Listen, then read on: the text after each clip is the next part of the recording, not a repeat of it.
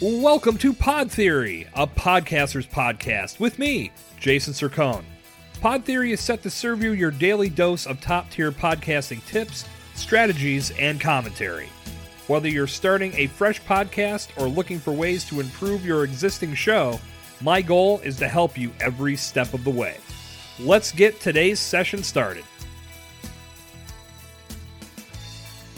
Hello again, fellow podcaster, and welcome back to Pod Theory. I'm your host, Jason Sircone, and today we're going to talk about four things you should avoid while recording a podcast.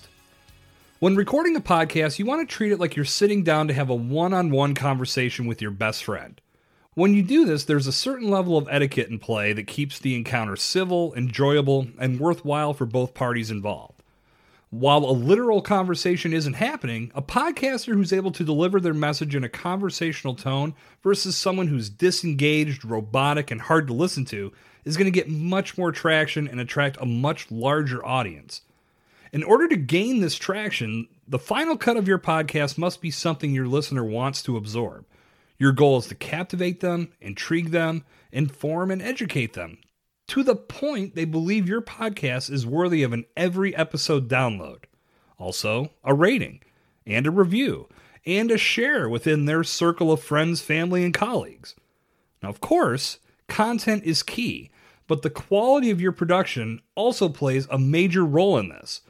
You may have five star content, but if your mic continuously cuts out or you and your co host spend the whole show talking over one another, or there's a lot of background noise in your production, or something else comes along and derails your production value, your five star content instantly drops to a two or three star at a minimum. There are several factors you'll want to consider when sitting down to produce your podcast. Many of them have been detailed in past episodes of Pod Theory, so please feel free to jump back in the archives and consume as much as you can when we finish up here today. But for now, here are four things you want to avoid while recording your podcast. Number one, chewing gum. The last thing anyone wants to hear in their ears while trying to relax and enjoy a podcast is the sound of you chomping your gum. Now, I don't know if you're one of those loud gum chewers or someone who keeps the chomping sound respectfully subdued, but the potential flaw in your audio quality that this sound can produce, regardless of your chomping decibel level, is very easy to avoid. Make like you did back in elementary school. Save the gum for after class or for after you're done recording. Number two, avoid recording in a noisy environment with a lot of background noise. Now, this seems like a no brainer, but you'd be surprised what you'll find out there. I'm not suggesting you need to find a world class studio to record in, but sitting in the middle of a noisy room and putting together a podcast does not make for the best end product.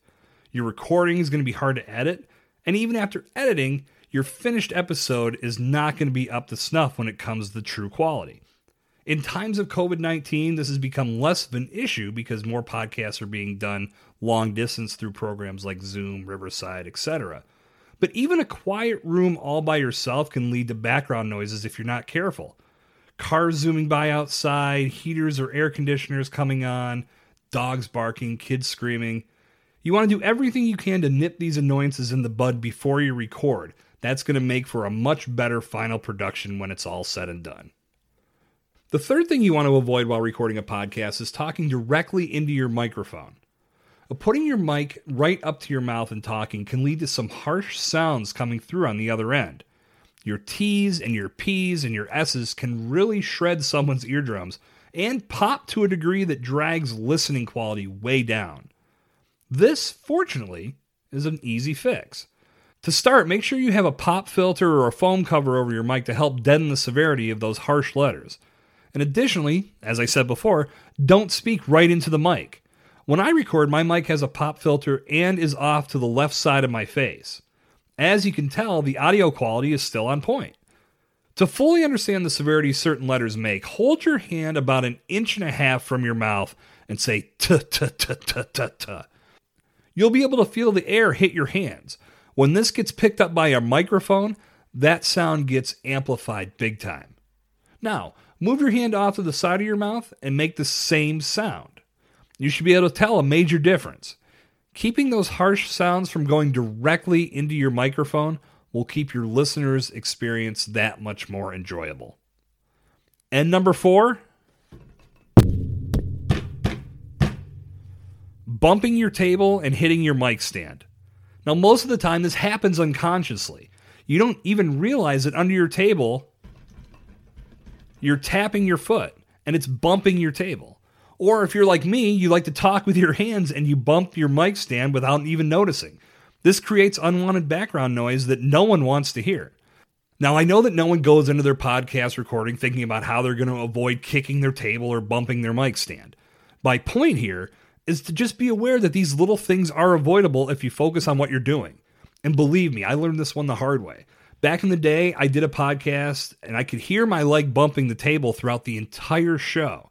I didn't even realize I was doing it at the time, but you could 100% hear it when the final product came out. Ha, memories.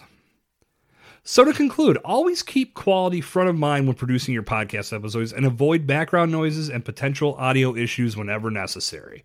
This will make the post production much easier and give you a final product you're proud to share with your audience every single time. And that's a wrap for episode 67 of Pod Theory. If you're enjoying the show, be sure to check out my website, jasonsircone.com, for more helpful podcast resources. Good talk. I'll see you back here tomorrow. This has been Jason Sircone on Pod Theory. Thank you for listening to today's session of Pod Theory. If you like what you heard, be sure to subscribe, rate, review, and share to spread the word and spread the love. Visit jasonsircone.com to connect with me and plug into additional resources that will help you step up your podcasting game. I'll see you back here next time for a new installment of Pod Theory.